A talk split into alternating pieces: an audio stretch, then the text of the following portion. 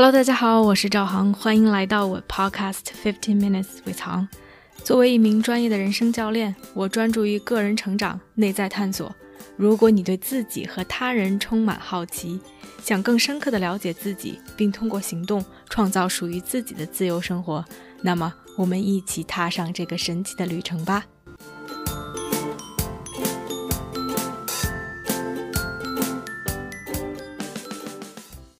Hello， 大家好，欢迎来到这期的 Podcast。今天是十二月七号，星期三，现在是下午一点半，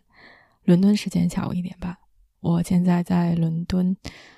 稍微偏近郊这么一个地方，住在这里。我和兰哥开始旅居，开始去流浪地球已经有四个月的时间，其中有四周的时间是在瑞典的餐厅农场以工换宿。从那儿出来之后有两个月的时间，其实是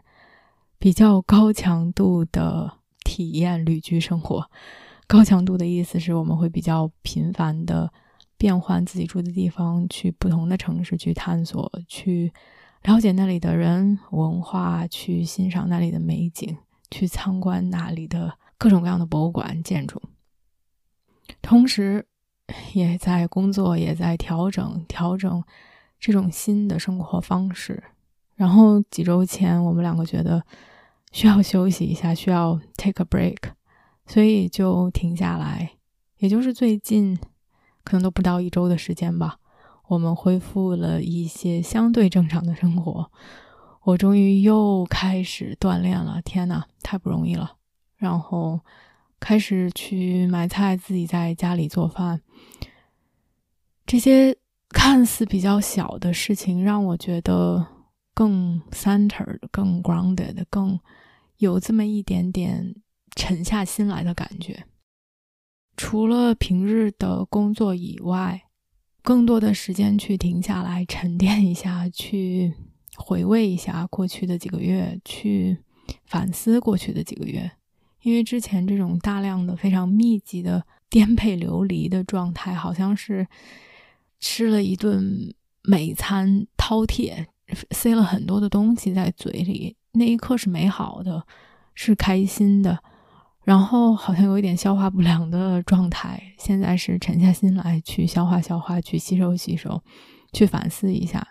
所以也想把最近的一些感触分享给大家。与其说是一个特别完整的想法或者是结论，倒不如说是一个反思过程的开始。很多时候可能我们期待一个英雄之旅的故事，我们遇到了什么困难，我们想了什么办法，我们如何克服的，然后最终我们采取了什么样的行动。我觉得现在的这个节点更多的是有了一些困难挑战，有了一些想法，但是依然处于这样的一种中间的状态，并没有完全的清楚或者是清晰，并没有完全考虑好下一步。但是这个过程中有了一些想法和突破，同时是很自然很正常的一种过程中的状态，并不是一个完结，更多的只是这个旅程中的一个节点。也希望可以记录下来，也希望可以跟大家分享最真实的状态。前两天跟朋友打电话，他问我这一趟旅行最大的感触是什么。当时其实最大的感触是一种对这个世界，或者是对人类人类 as a group， 作为一个人类整体的这样的一个群体的一种悲观失望，甚至有一点由悲观失望引起的这种比较伤心的感觉。我觉得非常奇怪，因为很多时候这趟旅行大多数的时候都是一种开心兴奋愉悦的状态，不管是去各地游走，去跟大家交流，去品尝美食，其实自己的情绪点是非常高的，但是好像那些东西在那一刻是享受的，而享受完了之后它就从我的系统中流走了，就像呼吸一样，很自然的就进来然后就出去了。而有一些东西，有一些冲击却留在了身体里，却存留住了，而这种存留住的东西累积起来，也是为什么让我当时那一刻跟他说哦，其实是一种比较沉重的感觉。当然那是几天前在跟朋友说这件事情的感觉，现在又有不一样的感受。我觉得有意思的是，其实我回国的那段时间也有这样的一种感觉，是不一样的体验，但好像内核是有一点类似的。其实就是去年这个时候回国了两个月，当时那一趟旅行对于我来说冲击还是挺大的，因为我跟兰哥去云南旅游了一周，去了丽江、大理，当时疫情还是控制得非常好的。然而在看到这些旅游城市在国内管控的非常好的情况下依然受到非常大的冲击的时候，那种感觉是可以说是痛彻心扉的，是非常直接的强烈的冲击。虽然在去之前脑子里面知道旅游业因为疫情受到了很大的冲击，但当我开始跟活生生的人去聊这件事情，当我走在溯河古镇看到 百分之八十 的店铺都关门，冷清的一塌糊涂的街道的时候，那种感受是之前的逻辑或者你的想象无法比拟的。当时给我的感受就是一种强烈的无助感，因为在这种大的趋势的作用下，让我觉得我们是如此的渺小，而在这种渺小的感觉下，又让我去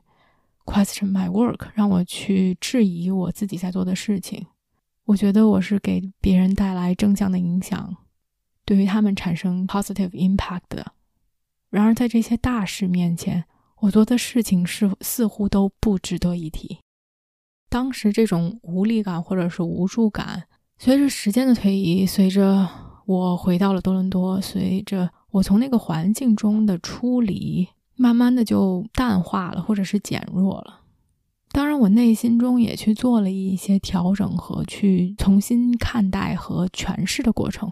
我知道这个世界的运转不会按完全按照我想象的样子，我去看清自己的价值，同时也看清楚自己的渺小。我觉得 somehow 是好像帮我去和解了这样的一种不安感的。当然又回到了多伦多，又有一些安排，又有自己的 routine， 又去运动，然后又去见朋友，又每天比较忙的去工作，所以当时的那种冲击和那种感觉是慢慢的消失了。但我并不能说在那之后我把这件事情就忘记了，或者是这件事情完全的得到了化解。我觉得有意思的是，当一件事情没有完全的化解，或者是没有得到真正的突破的时候，它可能又以一种新的形式反复的出现在生活中。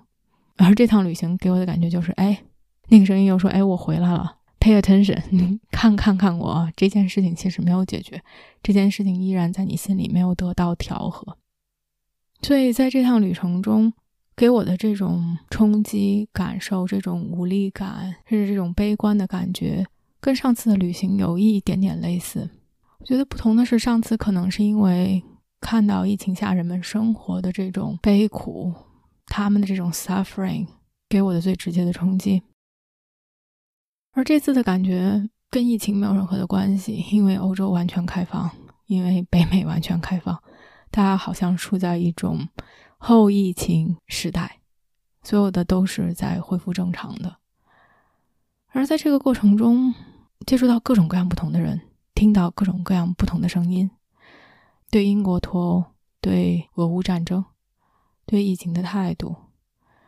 以及不同生活状态的对比。我们自己的生活，我和原先生活的状态的对比和反差，在那样的一种环境下，或者现在其实从某种程度依然在保持着原来的那样的一种生活状态，工作 coaching 服务客户，然后去过自己的日子，但同时也是和其他人的对比，自己另外的一种生活状态，在这种颠沛流离的生活状态依然有交流，依然和朋友之间的交流，他们的生活状态，不管是国内的也好，在多伦多的也好，我觉得各方面的信息的刺激、融合、碰撞让那种无力感、无助感，以及很多时候是对人类的一种失望的感觉又回来了。我觉得somehow这一次旅行让这个感觉回来的一部分原因是因为去看历史，因为欧洲很多地方我们去参观博物馆也好，然后我们去看这些教堂也好，去看古罗马的遗迹也好，很多的时候是去在看历史。看历史是一件有意思的事情，因为我们看到了这些宫殿富丽堂皇，看到这些教堂，哇，你觉得他们真的是雕梁画栋，然后博物馆里面收藏的这些珍品，以及古罗马的这些遗迹，看到这些觉得是美的，是震撼的。然后让我退一步去看，又觉得是愚蠢的，是可笑的。怎么讲？不管是王侯将相、皇室领袖，甚至是 Pope， 甚至是大主教，在他们得势之后，似乎他们都要去为自己搞得富丽堂皇，去搞宫殿，去修城堡，去雇人为他们画画，为他们弄雕塑，去装饰住的地方。然后他们也怕自己被忘记，不光希望现在过得好，也希望自己可以永垂青史，于是找人来为他们歌功颂德，去画一些他们当时英勇善战的场景，去画他们家里面的人的 portrait， 去画他们的肖像，去歌颂圣经，然后去画古希腊的这些神话。感觉哇天哪，在卢浮宫里面，或者是去看这些文艺复兴的伟大的艺术品，最后看来看去脱不开这些主题。然后觉得到底是为什么呢？我都很难想象在当时作为一个艺术家活在那样的一个时代，我们必须要去被人包养，只有这些得势的有钱有势的人让你去画什么你才能去画，是处于那样的一种状态的时候，他们的创造力是多么的受到抑制和限制。然而当这些人死了之后，真的就是一抹灰，什么都没有了，留下我们 hundreds of years later， 几百年后几千年后去看当时留下的这些历史，去看当时的这些美好，当时的这些富裕，当时的这些实力的彰显。然后觉得历史是在重复 repeat itself in a different way， 而现在我们其实何尝不是这样的愚蠢和可笑呢？我们要有多少人能逃脱出所谓的金钱、权力、利益，或者只是为了自己的自尊心、自己的 ego 而去做一些愚蠢的事情呢？而在这个过程中，又有多少人受苦受难，又有多少人花他们的时间、他们的生命、他们的心血，只是为了生存而已呢？好像我们并没有从历史中学习什么，我们只是在历史的车轮中不得不去做一些事情，为了我们眼前的一些利益罢了。这种感觉是沉重的，是悲观的，那种无助感又涌了起来。现在去看现在的世界，俄乌战争、疫情依然存在，就不要再说什么全球气候变暖这些老生常谈，然后依然有太多的人在受着贫穷、饥饿、疾病的折磨。如果从一个很高的角度来看这个世界，我觉得简直是惨不忍睹、满目疮痍的这样的一个感觉。然而在我的这个小环境里面，在我自己每天的生活中，其实是相对的舒服、稳定、安全的。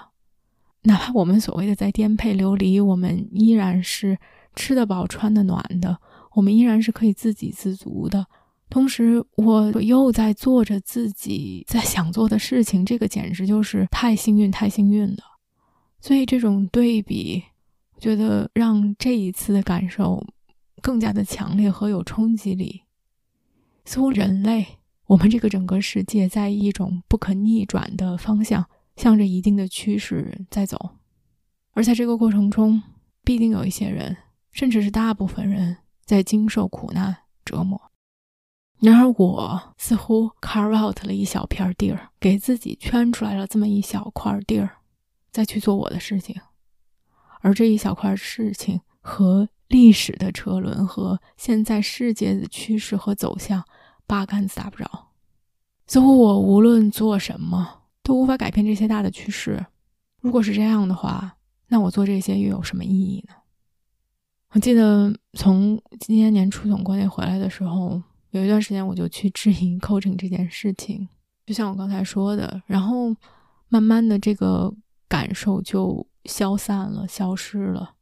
而这次这种冲击力又让我再次去质疑，所以呢，然后呢，我在想，几年前我做 coaching 五年了，五年前我踌躇满志想要去做这件事情的原因到底是什么，和现在又有什么样的区别？我觉得当时想去做这件事情的原因是因为我坚信 coaching 是可以给别人带来正向的影响的，而给别人带来正向的影响就意味着如果把它扩大，世界真的是会变成一个更美好的地方。我为了这个世界变得更加的美好似乎做出了一定的努力，那是我想要的。而现在再去看当时的初心，我觉得我依然相信每一次做完 coaching 我都对客户产生了一定的影响，他们变得有些不一样，他们得到了一些启发，他们会产生一些改变。我觉得这一点依然存在，依然成立，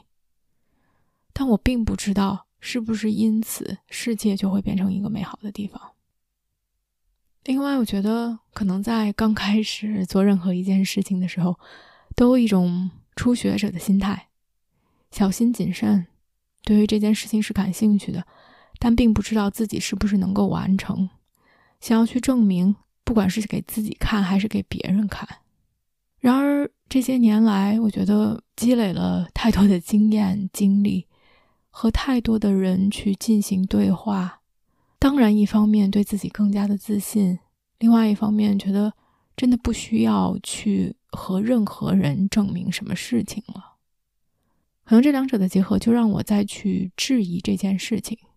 我觉得 coaching 本身给我带来的满足感依然是存在的，它依然是给别人带来正向的影响的，它依然是符合我的价值观和我的本心 align 的东西。同时当我开始去质疑它是不是可以让世界变得更加美好的时候，我变得不是那么的笃定，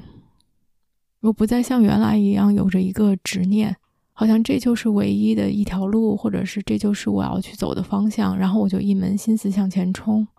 我去重新审视它，然后我并没有一个特别清晰和完整的答案。我觉得这个想法好像是在我心里时有时无，时不时的就抻我一下的这种感觉。然而生活在继续，又有新的信息，又有新的感触，有新的思考。然而那天在跟朋友聊这件事情，其实朋友只是说哎最近怎么样，而当我真正的真实的把这件事情说出来，我才发现其实当时是非常的激动，我的情绪是非常的不一样的。我才知道这件事情对于我是有影响的，这件事情对于我是重要的。当时朋友说感觉是 coaching is the same， 我对于 coaching 的感受是一样的，是没有变化的。然而可能是我这些年成长了，而 coaching 本身没有跟上我的成长。我觉得也许他们说的是对的，似乎原来在我有限的认知范围内，这件事情就是一个不能算唯一，但是一个非常符合我的内心的，在那一刻觉得最好的一个选择，它可以把我填满。而现在是它无法满足我的一些需求。当我看到自己的渺小和无助，当我看到自己和整个趋势的脱节，在这种过程中，我似乎想找到一个更多的、更好的可以去调和、更好的可以去平衡的点。朋友说感觉助人是核心和本质，我觉得这一点似乎始终都没有变过。去做一些可以对别人产生影响的事情，可能需要改变的是形式，需要去扩张，或者是需要去更加的让它 align 我的内心。但另外一方面，其实我觉得形式可能没有那么的重要，可能是因为自己经历了不同的行业，因为听多了太多的客户在不同行业的困难挑战，他们的纠结。最终我发现每个行业都有他们的无奈，每个行业都有他们的脏，每个行业都有人们会为了金钱权利，为了自己的虚荣心而做出让你觉得不可理解，损坏他人，损害公司，损害这个行业的事情。哪怕我们出于好心去做一些事情，因为这个世界的复杂性，我们都不知道结果会变成什么样子。我们为了让大家更好的连接而发明了互联网，而现在互联网造成了我们没有办法更好的去连接。网上的霸凌，虚假的信息，传播谣言，这些不是制造互联网的人他们的 intention， 他们想要看到的结局。我们觉得当医生救死扶伤是一个高尚的职业，然而在各个国家的医疗系统里面有着太多太多的脏，缺乏资源，医疗人员整天忙到要死要活。我有在北美医疗系统里面工作的客户，完全处于一种 burnout 的状态。学术圈有学术圈的脏，政治上有政治上的脏，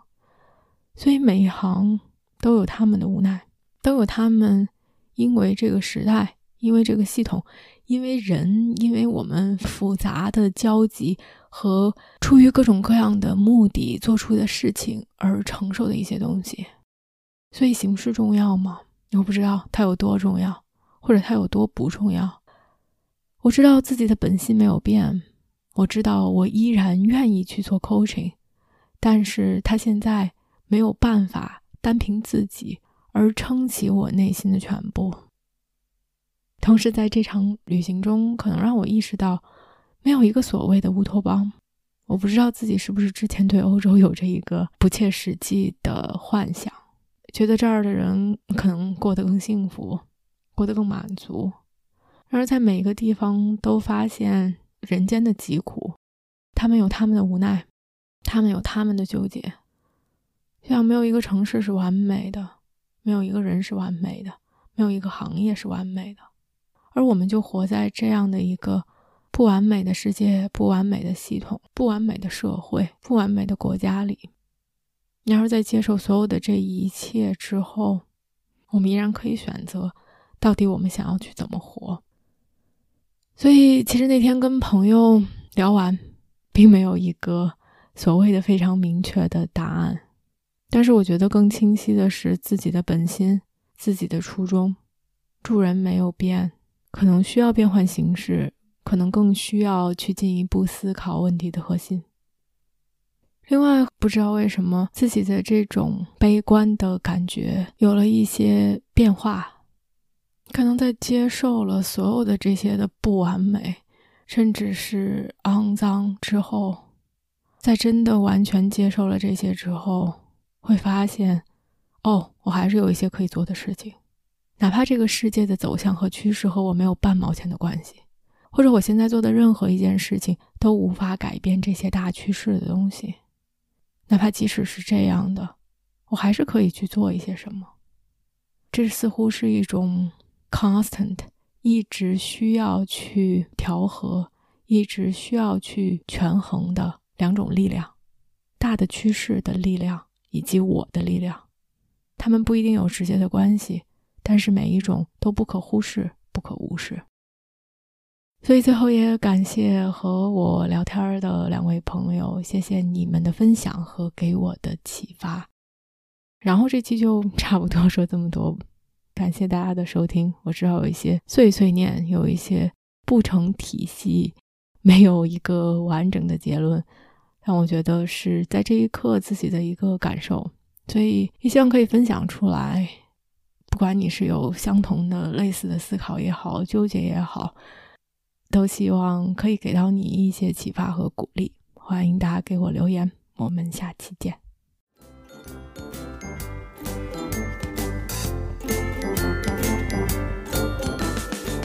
我相信每个人的智慧和力量，如果我们可以把内在的探索转化为行动，这个世界就会变成一个更美好的地方。